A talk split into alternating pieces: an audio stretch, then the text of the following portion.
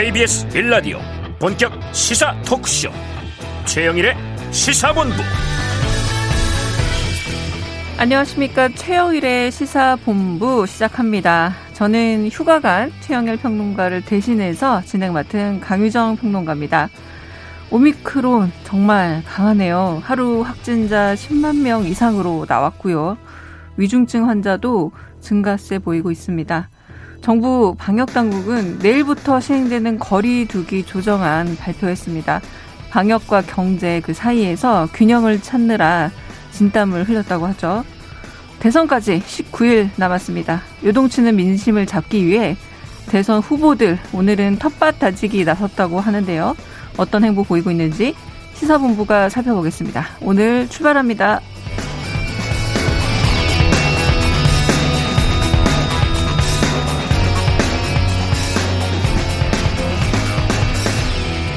일부에서는 오늘의 핵심 뉴스를 한입에 정리해드리는 한입뉴스 코너 만나실 수 있고요. 2부 10분 인터뷰에서는 정부의 새 거리두기 조정안 발표 내용과 오미크론 확산 상황에 대해서 손영래 보건복지부 중앙사고수습본부 사회전략반장과 이야기해 보겠습니다. 이어서 여러 오락관 몇 대 몇 그리고 스포츠본부도 준비되어 있습니다. 한입에 쏙 들어가는 뉴스와 찰떡궁합이 될 디저트송 신청도 기다립니다. 오늘 뉴스에 어울리는 노래가 있으면 문자 샵 9730으로 자유롭게 보내주세요. 오늘의 디저트송으로 선정되신 분께는 커피 쿠폰 보내드립니다. 짧은 문자 50원, 긴 문자 100원입니다.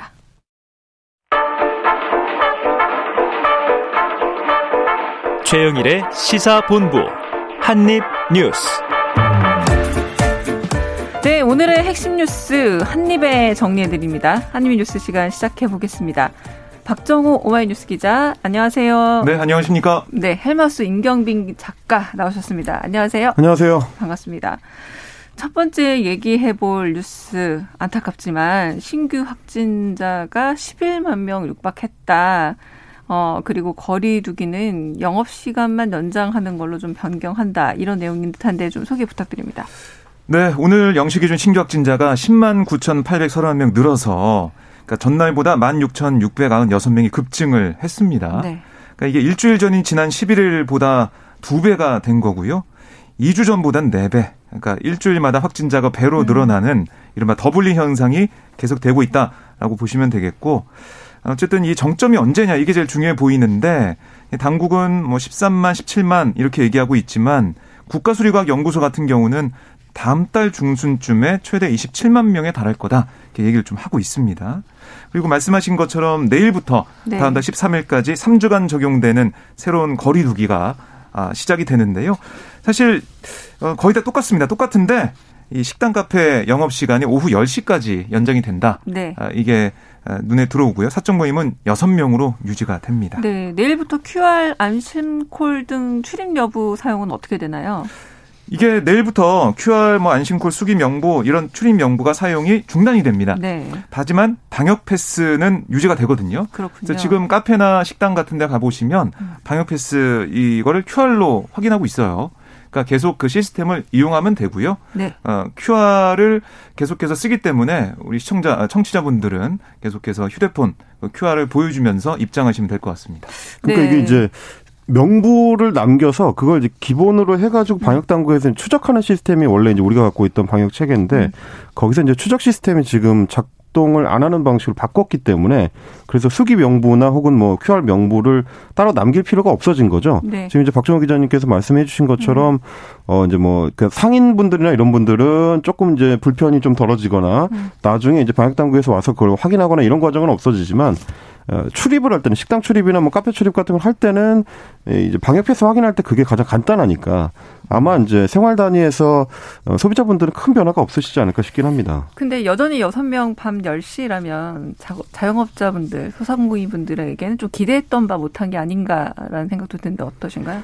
그래서 사실 이제 지난 15일에 그 소상공인 자영업자분들이 이제 집회를 하면서도 주말 지나서까지 제대로 이게 풀리지 않으면 우리는 24시간 영업하는 방식으로 일종의 이제 항의성 영업을 하겠다 이렇게 천명을 해놓고 있는 상태인데 그게 안 된다면 그 전에 이제 소상공인 지원책이 좀 빨리 확정이 돼서 발표가 돼야 될 텐데요.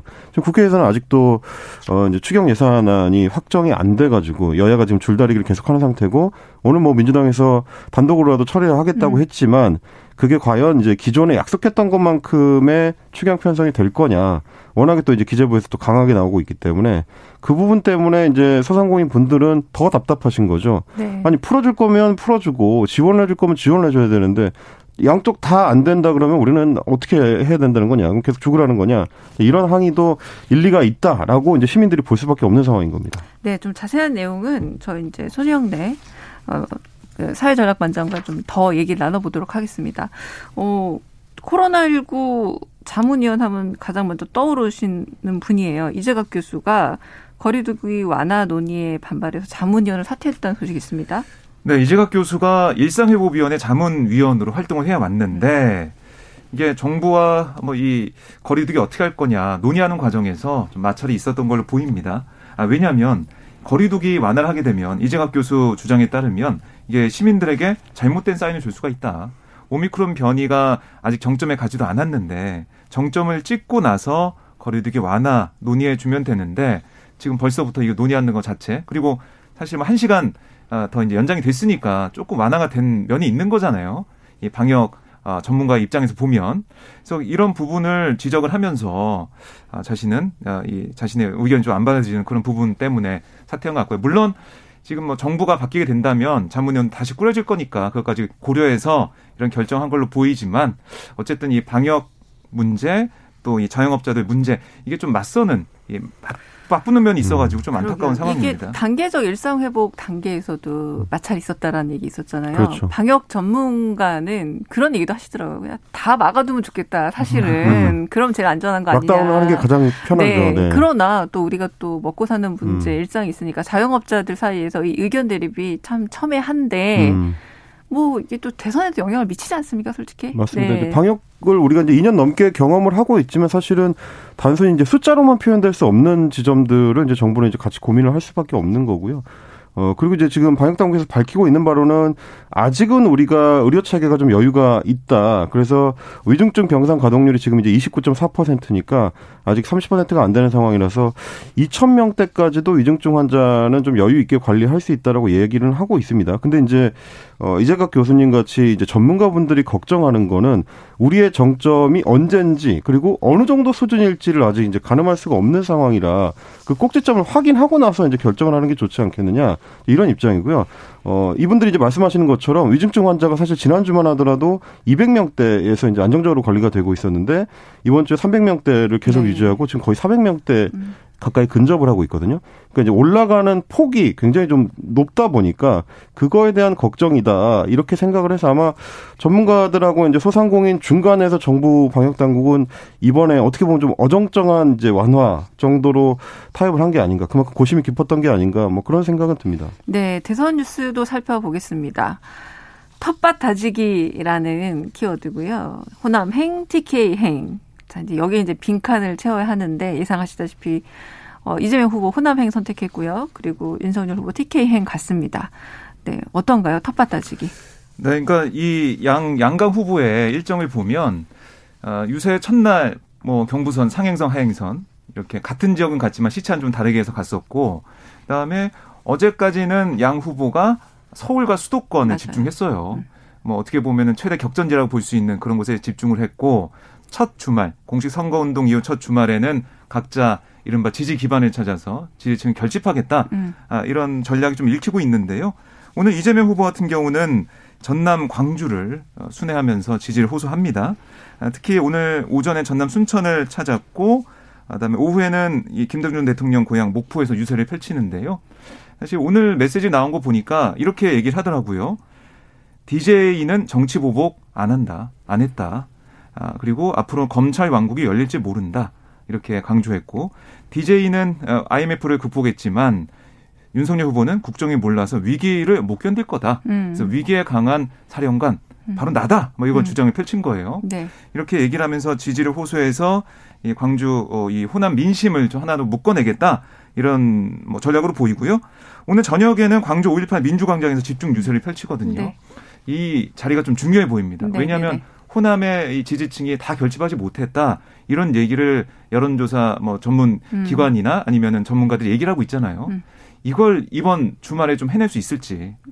총력 네, 유세가 좀 예상이 돼요. 네, 임경빈 작가님. 네. 그러면은 대선 후보 주말 행보 지금 방금 말씀하신 네. 것처럼 각자 텃밭이라는데 네. 어떤 말들 나올 걸로 좀 예상하세요? 뭐 사실 이제 윤석열 후보가 최근에 이제 현장 유세하는 걸 보면 어떤 말을 하게 될지는 대충 짐작되시지 않습니까? 네네네. 엄청 또 이제 센 얘기를 하게 될 것 같은데 사실 첫날부터 시작해가지고 어제까지 윤석열 후보의 이제 현장 유세에서의 발언 수위가 계속해서 지금 올라가는 추세로 가고 있어요. 어제만 하더라도 뭐 히틀러니 뭐 나치니 뭐 무솔리니니 공산주의 뭐 굉장히 강한 어떻게 보면 예전 시절의 이제 색깔론에 좀 더 가까운 그런 발언들로 이제 공세 수위가 좀 높아지고 있는데 뭐 이제 평가하시는 분들은 그런 얘기도 하십니다. 이제 일단 윤석열 후보가 정치 경험이 없다가 이번에 이제 처음으로 자기가 하는 선출직 선거가 대선이 되다 보니까 현장 유세할 때 이 소위 이 속된 말로 이제 뽕 맞는다 그러죠. 현장에서 본인을 향해서 연호가 예, 엄청난 연호가 쏟아지고 네, 예, 그렇죠 이제 네. 흥분하게 되는 예, 일시적으로 흥분하게 되는 상태. 근데 뽕 맞는 게 뭐예요? 네네. 네, 얼굴 빨개지시면서 그런 얘기 하셔봐야 소용이 없습니다. 네. 네, 아, 저 이 얘기도 좀 재밌어요. 마스크 착용도 정반대 행보를 지금 보이고 있거든요. 네, 그래서 예. 지금 윤석열 후보 같은 경우는 지금 유세 장면을 보니까 마스크 낀 모습이 거의 없죠. 안 네. 보이더라고요. 근데 이게 네. 정치적 함의가 있는 걸까요? 아니면 왜 그럴까요? 글쎄요. 이 정치적 함의보다는 아마 이제 후보의 연설할 때 그런 뭐 좀 편하게 할 수 있는 그런 부분 그리고 이제 마스크를 쓴 것보다 안 쓰는 게 더 얼굴을 또 보일 수 있잖아요. 유권자들한테 그런 것도 생각하는 게 아닌가 싶고요. 그러니까 그 부분이에요. 그러니까 이재명 후보는 계속해서 연설을 할 때나 선거 유세 기간 그 시간 내내 마스크를 쓰고 있는데 윤석열 후보는 쓰고 있다가 연설할 때 벗습니다. 벗고 연설 다 끝나면 쓰고 하는데 첫날 유세 때는 마스크 벗고 어퍼컷 세레머니도 하고 이렇게 하면서 하다가 그 다음 날부터는 연설할 때만 마스크를 벗고 있어요. 근데 여기에 대해서 민주당 측에서는 아니 이거 방역수칙을 잘 지켜야 되는 상황인데 오미크론 변이 때문에 확진자 이렇게 많이 나오는데 대통령 후보가 마스크를 안 쓰고 연설할 수가 있냐. 특히 거기에 많은 사람들이 모여 있는데 또 비말이 튈 수 있는 그런 상황에서 마스크를 왜 안 쓰냐 이렇게 주장을 하고 있는 거고요.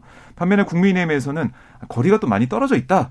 그리고 마이크 커버나 이런 것들을 계속 교체하고 있어서 방역 신경 쓰고 있다. 이렇게 얘기를 하고 있습니다. 그러니까 양당의 입장은 맞서고 있는데 그럼 중요한 거는 이걸 객관적으로 판단할 수 있는 방역 당국이나 지자체 얘기가 중요하잖아요.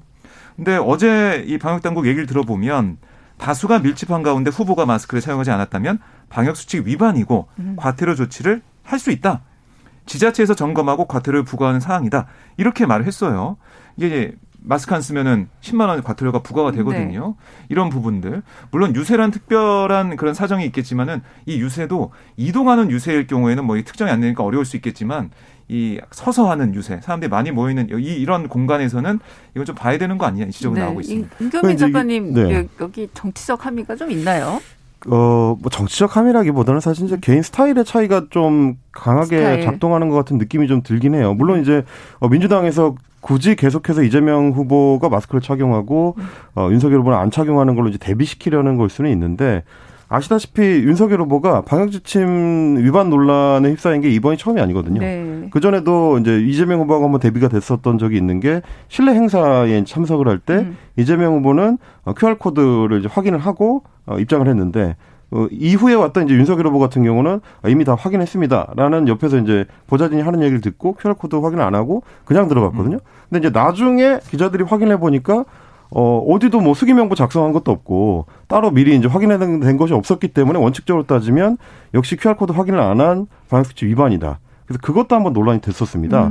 그러다 보니까 이재명 후보가 지난 2차 TV토론 때도 비슷한 문제 제기를 한 적이 있거든요. 뭐 기억하시는지 모르겠는데 그때 백신 접종 몇 회까지 네. 하셨냐, 네. 언제 어디서 하셨냐, 이제 이렇게 이제 질문할 만큼, 그러니까 민주당 입장에서는 윤석열 후보가 계속해서 방역 지침을 좀 경시한다. 규칙을 잘 안 지키고 자기 이제 편할 대로 하려는 어떤 특성을 갖고 있다. 그거는 이제 연결시키자면 이제 오만한 태도와 연결된다. 이런 그 어떤 프레임을 이제 형성시키고 싶은 건데, 어쨌든 윤석열 후보는 기본적으로 갖고 있는 태도가 이제 자잘한 것에 그렇게 휘둘리지 않는다. 이제 이런 이미지를 자꾸 이제 전파하려는 인식이 있다 보니까 큰 틀에서는 방역지침을 위반한 게 아니다라는 이제 주장을 하고 있는 거지. 예외 적용을 받을 수가 있기 때문에 뭐 원활한 공무 수행을 위해서나 혹은 얼굴을 보여야 되는 공연 이런 데서는 예외적으로 마스크를 벗을 수 있으니 대중 유세도 거기에 포함이 된다. 네. 국민의힘에서는 이렇게 주장하는 겁니다. 개인 스타일이다. 공연과 비슷하는 거다라고 지금 헬마우스께서 말씀하셨고요. 그렇죠. 네, 박 기자님 어제 윤석열 후보 유승민 전 의원 만난다 했는데 만났습니다. 어떤 얘기 나왔을까요? 네, 제가 생각했던 것보다 두 사람이 정말 시원하게, 그러니까 유승민 전 의원이 시원하게 윤석열 후보를 도와주겠다.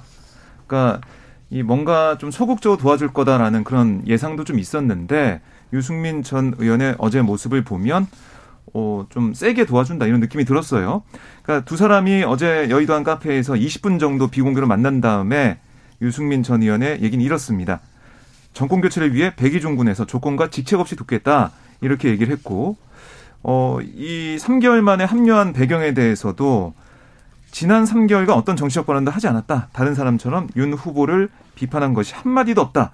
그런데 이제 공식 선거운동이 시작됐는데 자꾸 이상한 소리가 들렸다. 그러면서 혹시 후보께도 걱정할지도 모르고 또 여러분들이 요청을 해서 이번에 국민께 명확하게 입장을 확인시켜드리는 거다. 이렇게 만나게 돼서 기쁘다. 이렇게 얘기해서 어제 이 만남 이후에 종로 유세 함께 가서요. 네. 지원 유세를 했습니다. 조건도 직책도 없이 돕겠다라는 말을 했어요. 근데 결국에 보면은 여기서 얘기한 이제 자꾸 이상한 소리가 들렸다라는 대목인데 이게 이제 바로 직전에 민주당의 이제 정성호 의원, 이재명 후보의 이제 측근으로 꼽히죠. 정성호 의원이 유승민 전 후보 같은 분들도 통합정부에서 이제 함께할 수 있다. 이런 얘기를 했던 걸 아마 가리키는 것 같습니다. 네. 당시 이제 이재명 캠프 입장에서는 좀 이제 포괄적으로 보수, 중도 보수나 이제 합리적 보수까지를 포괄하는 어떤 중도 포용적인 방향성을 이제 계속 보여주던 상황이기 때문에 그러다 보니까 정성호 의원도 아마 유승민 후보까지 우리가 안을 수 있는 어떤 품 넓은 정부를 만들겠다라는 의지로 얘기를 했던 게 결국은 잠자던 유승민을 깨워서 이렇게 합류를 하게 만든 거 아니냐, 긁어부스럼 만든 거 아니냐 이런 얘기가 이제 민주당 내부에서 좀 볼멘 소리가 나오는 것 같더라고요. 가만히 있을 수 있었는데 그러지 못했다라는 거고요. 왜 그러냐면 바로 직전까지만 해도 실제로 이제 유승민 후보도 지금 유승민 전 의원도 얘기를 했습니다만 거의 정치적 발언을 하지 않았고 유일하게 경선 끝나고 나서 한 번 발언했던 게 굿 관련해가지고 이제 김건희 씨의 녹취록이 나왔을 때 한 적 없다. 그때 한마디만 했거든요. 네.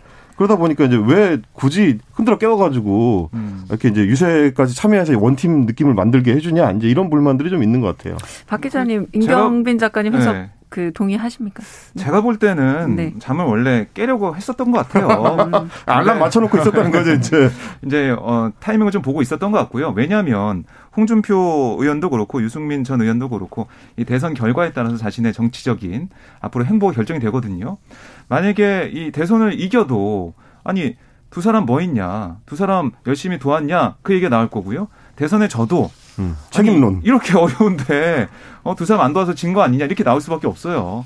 그러니까 두 사람은 어떻게든 경쟁했던 후보로서 윤석열 후보를 도와줄 수밖에 없었고요. 네. 근데 지금 유승민 전 의원 입장에서는 뭔가 얘기하기 좋죠. 민주당에서 이랬는데 나 아니다. 나는 국민의힘 윤석열 후보 열심히 돕겠다. 백의종군 하겠다. 이렇게 얘기할 수 있는 타이밍은 잡았다. 하지만 뭐 아예 깰 생각이 없었다. 이건 아니었고요. 깨려고 준비를 하고 있었다. 이렇게 보시면 되겠습니다. 알람 울리기 5분 전에 일어난 거네요.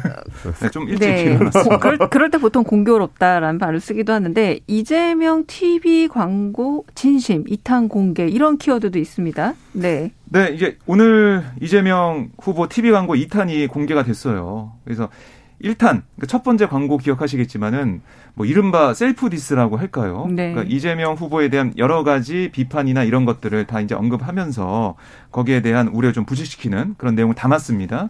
흑백 사진을 통해서 감성적인 면을 담았는데 이 두 번째 이 광고도 좀 감성적이에요.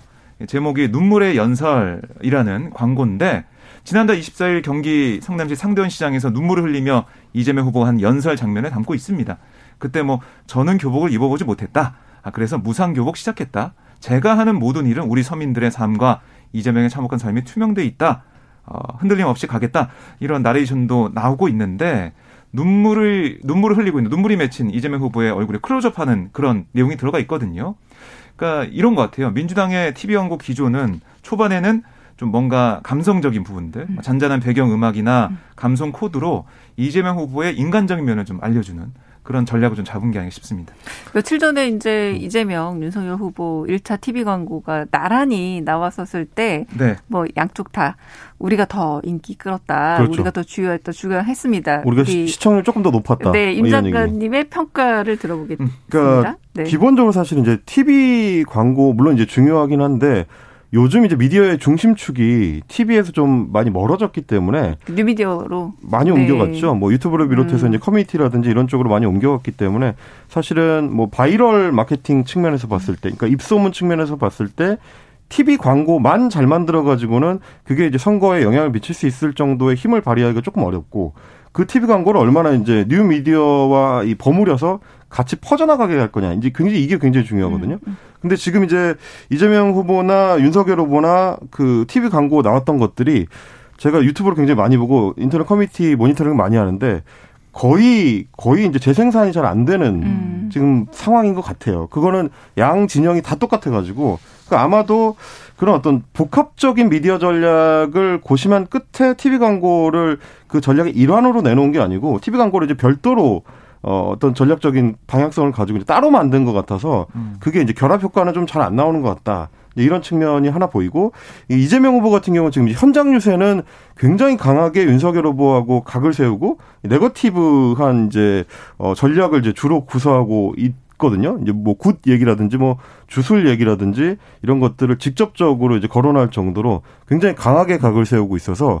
그래서 현장 유세만 보면 어느 쪽이 야당 후보인지 잘 구분이 잘 안 갈 정도로 양쪽 다 이제 그렇게 하고 있는 와중이라 이게 TV 광고하고 이제 얼마나 좀 어울릴 거냐. 혹은 서로 이제 상승 효과를 낼 거냐 측면에서는 조금 회의적이다. 이렇게 보입니다. 네. 지금 시각은 12시 42분인데요. 잠시 교통정보 듣고 와서 지금 얘기를 나누기 시작했던 슬로건 전략에 대해서도 좀 더 얘기를 나눠보겠습니다. 교통정보센터 오수미 리포터 나와주세요.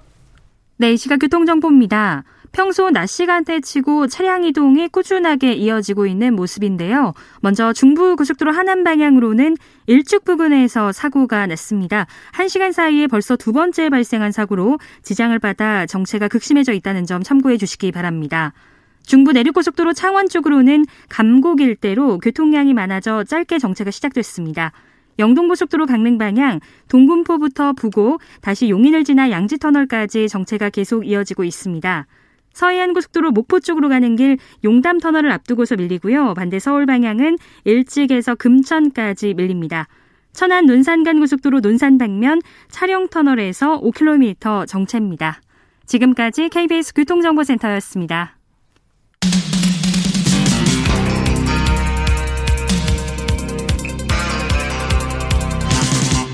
최영일의 시사본부. 네, 저희 이제 슬로건 얘기 한번 해볼 텐데요. 이재명 네. 후보는 위기에 강한 유능한 경제 대통령, 윤석열 후보는 국민이 키운 윤석열, 내일을 바꾸는 대통령, 안철수 후보는 바르고 깨끗한 과학 경제 강국, 심상정 후보는 주 4일제 복지국가, 일하는 시민의 대통령. 자, 네. 어쩔 수 없습니다. 1, 2, 3등 뽑아주십시오. 아유, 어렵습니다. 네. 아, 여기서 이 중에서 골라야 돼요? 아, 그냥 슬로건만 보고요. 아, 네. 네. 앞에 후보 이름 지어드리겠습니다. 아, 프로그램 만만치 않네요, 진짜. 아, 이런 후보 이름이 들어가 있는 거. 네. 알겠습니다. 네. 네. 아, 어떻게 보시는지. 각자 다 이제 후보가 말하고 싶은 그걸 다 담아냈어요. 슬로건에 담아 있고요. 네. 하나씩 잠깐 보자면.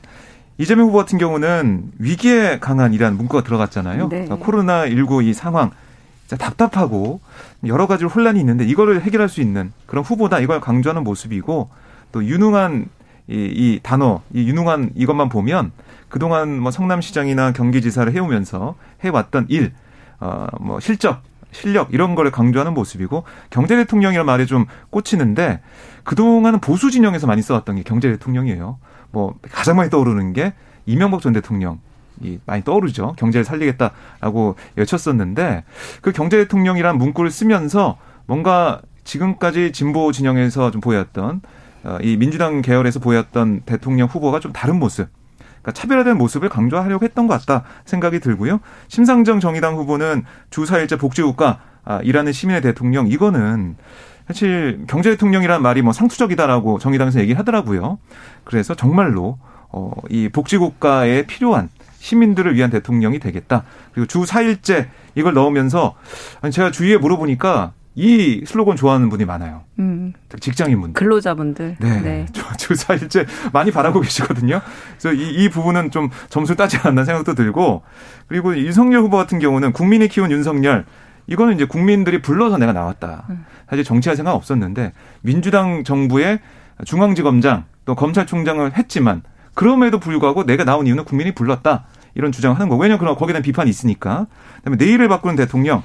이거는 뭐 정권 교체를 통해서 좀 바꿔내겠다.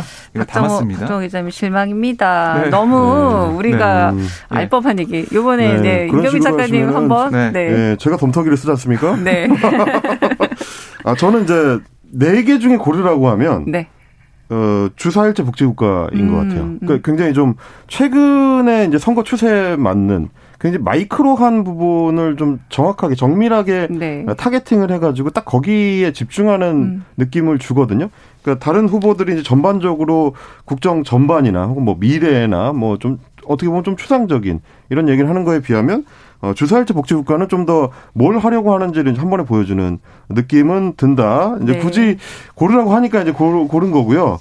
그 말씀을 드리자면 이게 이재명 후보 같은 경우는 지금 슬로건이 굉장히 여러 번 바뀌었어요. 네. 처음에 이제 나를 위해 이재명, 그래서 이제 뭐 그 조금 뭐랄까요, 이제 젊은층에 타겟하기 위해서 개인을 중시하고, 그리고 국가가 이제 개인을 위해서 뭘 해줄 건가, 이쪽에 조금 더 초점을 맞추겠다고 했다가, 최근에 들어와서는 이제 경제 쪽에 초점을 맞추는 걸로 이제 방향 전환을 한 건데, 슬로건의 느낌으로 봤을 때는 바꾼 쪽이 훨씬 나은 것 같습니다. 네. 나를 위해서는 조금 좀, 이게 직관적으로 뭐, 무슨 말인지 잘 안 와닿는 측면도 있었고, 네.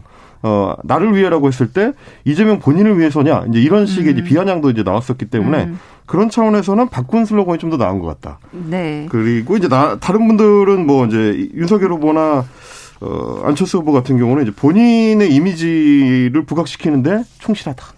이런 정도는 좀 평가를 하겠습니다. 네. 안철수 후보 좀 가슴 아픈 일이 있었어요. 이제 발인식 치렀고요. 내일 오후부터 선거운동 재개한다고 했습니다. 그러면서 네. 국민의힘에서 나오고 있는 사태론 일축이다, 아니다. 이렇게 말했단 말이에요. 그러니까 오늘 오전에 천안 이 한 병원의 장례식장 앞에서 고 손평호 지역선대위원장 연결식이 있었거든요. 안철수 후보가 조사를 통해서 뭐라고 했냐면, 저 안철수 어떤 풍파에도 굴하지 않고 최선을 다함으로써 이 손동지의 뜻을 받들겠다. 결코 굽히지 않겠다라고 얘기를 했어요. 그러니까 사실 국민의힘 쪽에서는 내심 바라고 있는 게 안철수 후보의 중도 자진 사퇴, 그리고 안철수 후보가 향후 이런 악재 속에서 제대로 선거운동 할 수 있겠느냐, 이런 얘기를 하고 있거든요. 네, 그런 중도 자진 사퇴론을 일축했다라고 볼 수가 있겠고요. 그리고 이제 내일 같은 경우는 경남 김해로 내려가서 유세버스 사고로 숨진 이 운전기사의 연결식에 참석할 예정이거든요. 여기서도 어떤 메시지가 나오는지 좀 봐야 될 것 같고요. 그다음에 내일 이렇게 오전에 발인을 마치고 오후부터는 다시 선거 전에 복귀할 것으로 예상이 됩니다. 작가님, 그러면은 네. 그럼에도 불구하고 주말쯤 단일화 논의가 있을 거다라는 예측도 있고, 주말에 두 후보가 만나거나 네. 내지는 실무진 차원에서 만나지 않을까, 이런 말들이 있습니다.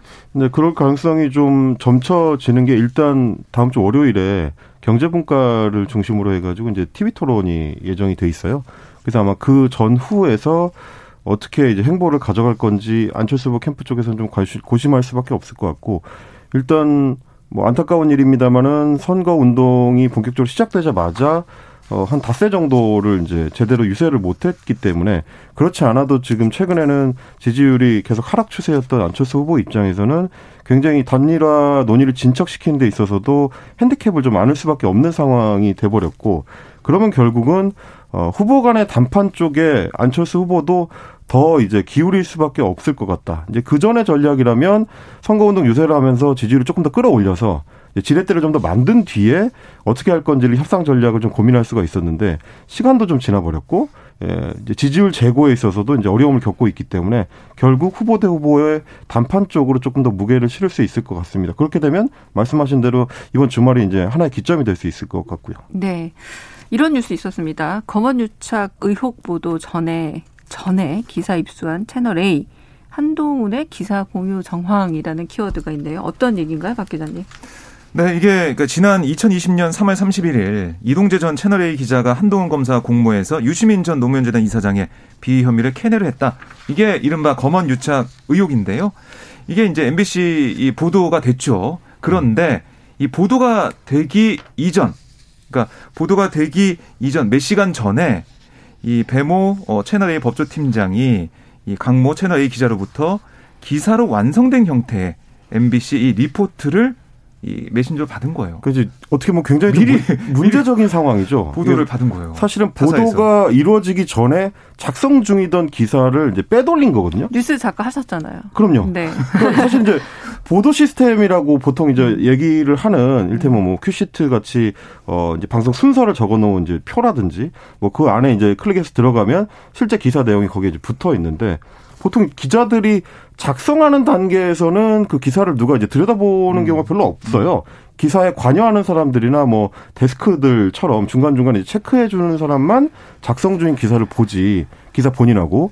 특히나 이렇게 이제 단독이고 굉장히 좀 중요도가 큰 기사 같으면 같은 부서에서 일하는 사람들끼리도 공유 잘 안 하거든요. 네. 그래서 실제 기사가 나오기 전까지는 그런 기사가 준비 중이라는 것도 아는 사람이 몇 없는데 그런 기사가 지금 이제 시간대로 보면 오후 4시 30분쯤이니까, 뉴스데스크가, 주말 뉴스데스크가 7시 30분에 시작하는데 이미 그 전에 입수해가지고 자기들끼리는 이 내용을 보고 있었다는 겁니다. 네. 이것도 굉장히 일단 문제적이고. 네. 그러니까 MBC 내부에 누군가가 기사를 유출시켜서 거의 통으로 유출시켜서 그걸 이제 전달해줬다는 거고. 누구에게요? 이제 채널A의 배모 법조팀장이라는 네. 분이 네. 이 이제 그 후속 처리, 소위 말하는 검언 유착 사건의 후속 처리의 중심 인물입니다. 법조팀장이었기 때문에 검찰과 이제 법무부를 이제 총괄하는 그리고 이제 강모 채널A 기자하고 이제 둘이 주고받았는데 이 강모 기자는 나중에 채널A의 내부 조사 보고서를 작성한 그 사람입니다. 그러니까 이제 채널A의 이 사건과 관련된 핵심 인물 둘이 이미 관련된 정보를 상당히 이제 갖고 있었다는 거고 심지어 이제 오후 7시 30분경 그러니까 뉴스데스크가 시작하기 직전이죠. 그때는 데스킹 완료 버전의 기사를 또 따로 받아봤다는 거예요. 그러니까 이거는 사실은 어떻게 보면 채널A 내부인들이 MBC에서 어떤 기사가 작성되고 있는지를 거의 트래킹하듯이 시간 순서대로 따라가면서 이미 모니터링을 하고 있었다는 얘기가 됩니다.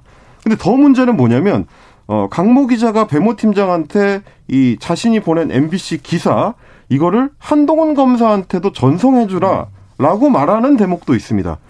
그러니까 배 팀장이 네. 이제 내가 지금 한동훈 늪에 빠졌다. 네. 전화를 그러니까 한동훈한테 달달 볶이는 것도 내 죄값이다. 이제 이런 식의 얘기를 하니까 그러니까 한동훈 검사한테 계속 전화를 받거나 뭔가 쪼임을 당하는 상황이었던 것 같아요. 그랬더니 이제 강 기자가 한동훈한테 제가 보내드린 거 카톡으로 그냥 보내드리세요. 기사 보면 좀 덜 난리치겠죠라고 말을 합니다.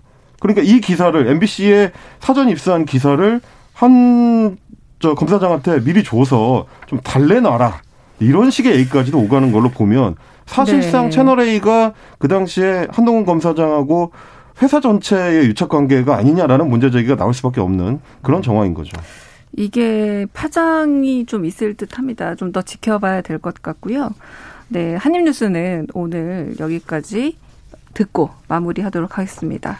네, 오늘 함께해 주신 박정호 오마이뉴스 기자님 그리고 임경빈 헬마우스 작가님, 네, 감사합니다. 고맙습니다. 네, 최영일의 시사본부 저는 오늘 진행 맡은 강유정입니다. 오늘 디저트송은요 2836님의 신청곡으로 보내드립니다. 2836님이 대선 얘기 들으니까 97년 김대중 후보 로고송 생각납니다. DJ DOC의 DOC와 춤을 신청합니다. 2836님께 커피 쿠폰 보내드릴게요. 이 노래 듣고 저는 2부에 돌아옵니다. 어디 가지 마십시오.